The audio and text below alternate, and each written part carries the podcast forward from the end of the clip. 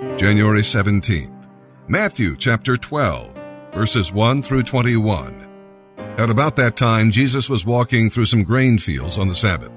His disciples were hungry, so they began breaking off heads of wheat and eating the grain. Some Pharisees saw them do it and protested.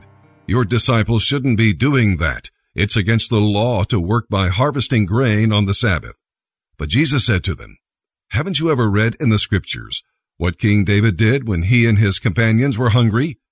He went into the house of God, and they ate the special bread reserved for the priests alone. That was breaking the law too. And haven't you ever read in the law of Moses that the priests on duty in the temple may work on the Sabbath? I tell you, there is one here who is even greater than the temple. But you would not have condemned those who aren't guilty if you knew the meaning of this scripture. I want you to be merciful. I don't want your sacrifices. For I, the Son of Man, am master even of the Sabbath. Then he went over to the synagogue, where he noticed a man with a deformed hand. The Pharisees asked Jesus, Is it legal to work by healing on the Sabbath day? They were, of course, hoping he would say yes, so they could bring charges against him. And he answered, If you had one sheep, and it fell into a well on the Sabbath, wouldn't you get to work and pull it out? Of course you would. And how much more valuable is a person than a sheep? Yes, it is right to do good on the Sabbath. Then he said to the man, Reach out your hand.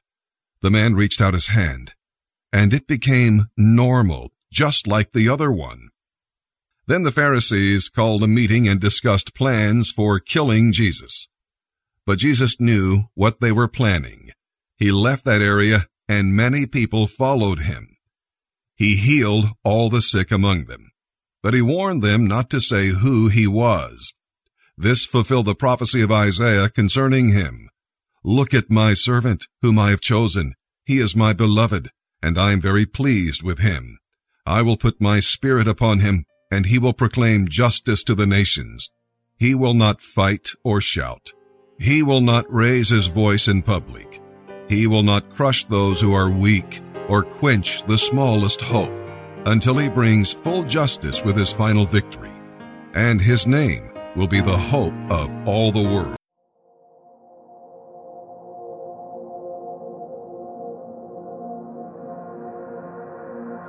This week's Bible meditation, James 1:19.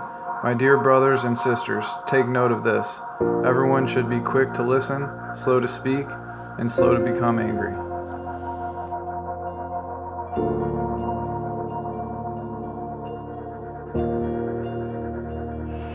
Good morning, fellas. It's Ray, uh, fourth phase. I graduate tomorrow. Uh, well, I guess that would be today, but uh, I'll give you a little testimony. Um, I was born Brooklyn, New York, raised up here in Columbus, Ohio. Um, I have two beautiful children, Zach and Zeta.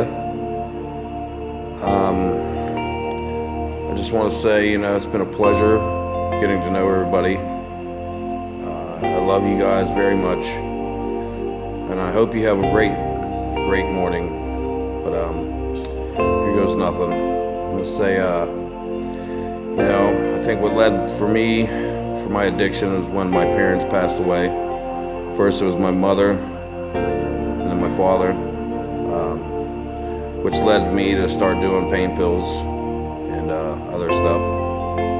Um, after that, uh, it was my marriage fell apart for me doing drugs, so I it led for me to get a divorce. Um, yeah, it kind of sucked. So that just drew me down even worse. After losing that, not able to see my kids, uh, losing my wife, uh, losing my job, lost everything. But uh, that's what led me here to the refuge. Uh, maybe not all in that order, but uh, when I got here to the refuge, I uh, was lost. I was broken. I had no direction in life. I didn't care. All I know is that uh, I wanted to uh, regain what I had left of my life, and I didn't know that I could do that through Christ. So after I got to know Christ, it took a little while for me to realize that, but uh, I got to know Christ. I got to know the refuge. Um, this place has saved my life. I was on the road to destruction, and uh, I was I was really far gone. This place, like I said, saved my life.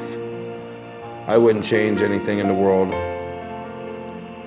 Um,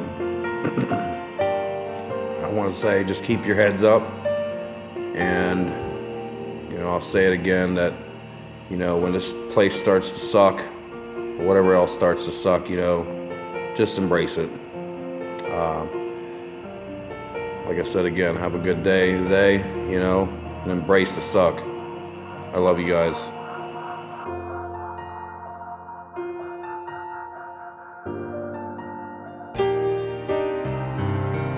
Psalm 15, verses 1 through 5. A psalm of David. Who may worship in your sanctuary, Lord?